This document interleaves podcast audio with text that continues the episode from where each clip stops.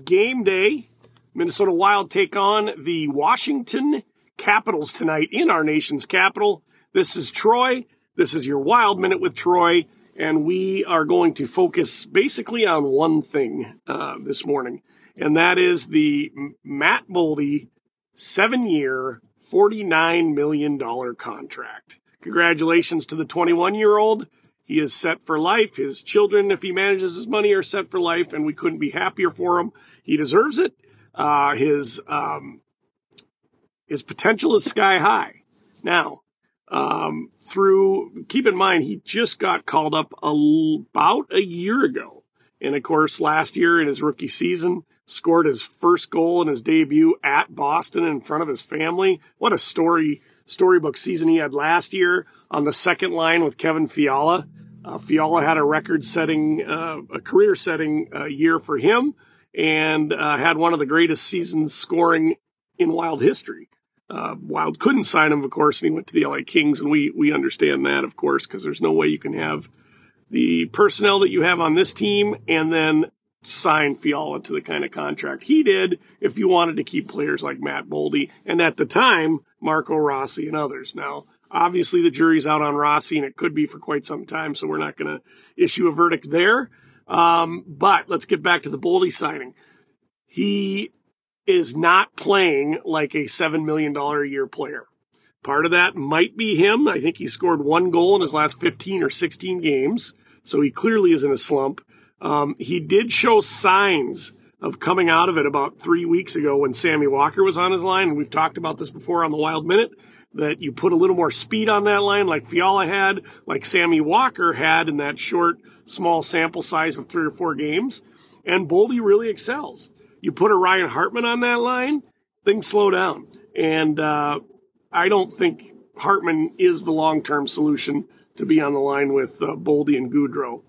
So he is, whether it's his fault or not, Boldy not playing like a $7 million a year player. However, uh, we are like most hockey uh, enthusiasts in this town that believe that maybe two years from now, maybe three years, maybe next year, maybe next month, this contract will look like a deal. Keep in mind, Kaprizov is on a $9 million a year contract. Just to put it in a little perspective, Boldy, $7 million a year. He becomes, I believe, the second highest paid wild player, which makes a ton of sense. We love his upside. We love the fact that he's going to be here till 2029 or 2030, so long as the wild want him.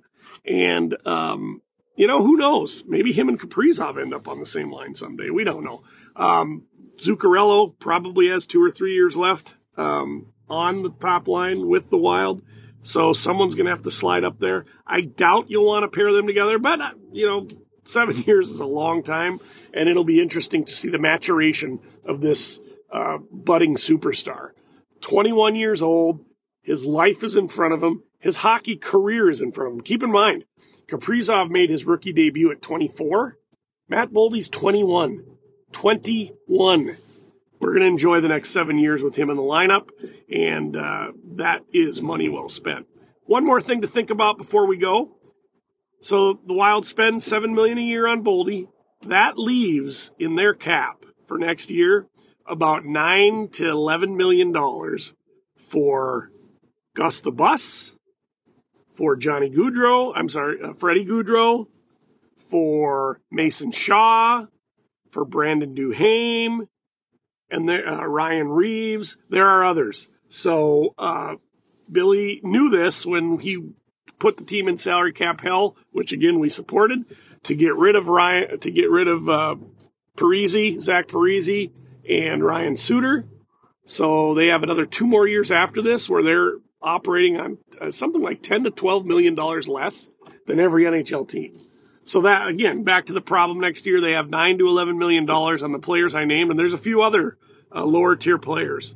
So uh, this lineup this year is not going to look the same next year, and that's probably a good thing. You got guys like Beckman, you got Sammy Walker down in Iowa, Marco Rossi not showing many promising signs in the last month or two, but still a half a season down there to to work things out. So you got those three. You have defensemen you have really good defensemen uh, down in Iowa. So um, the future down there is good, and we might have to see three or four of those players slide into the lineup next year because Billy's going to have to choose. Is Gus the Bus going to be around for two or three more years? Is uh, Mason Shaw, who's drawn out of the lineup three, three or four straight games since Hartman's been healthy, is he part of the future? Was Sammy Walker's three or four games a sign of things to come, or was that just a mirage? Uh, Beckman didn't play well his first call up, played decently his second call up. Is he in the future plans of the Wild? All those things Billy can consider in the in the summer and in the off season. But right now, the Wild can focus on going after their third straight win in a building they don't play well, and that's in Washington. So we will have another pot up later today looking at the lineups, scouting that game. But for now, let's celebrate Matt Boldy, seven years, $49 million. A reminder, you can find me on Spotify, Spotify most days. We always set you up for the pregame, many times postgame, and everything in between. Like, follow, listen, share, do what you need to do, spread the word. Wild Minute with Troy. Thanks for joining.